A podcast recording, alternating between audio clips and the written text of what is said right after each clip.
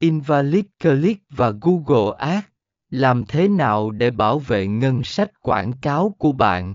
Phần 32 Theo dõi dữ liệu thường xuyên, kiểm tra dữ liệu thường xuyên để xác định bất thường hoặc biểu đồ không bình thường. Sử dụng các công cụ thống kê như Google Analytics hoặc các ứng dụng phân tích dữ liệu để giám sát hiệu suất.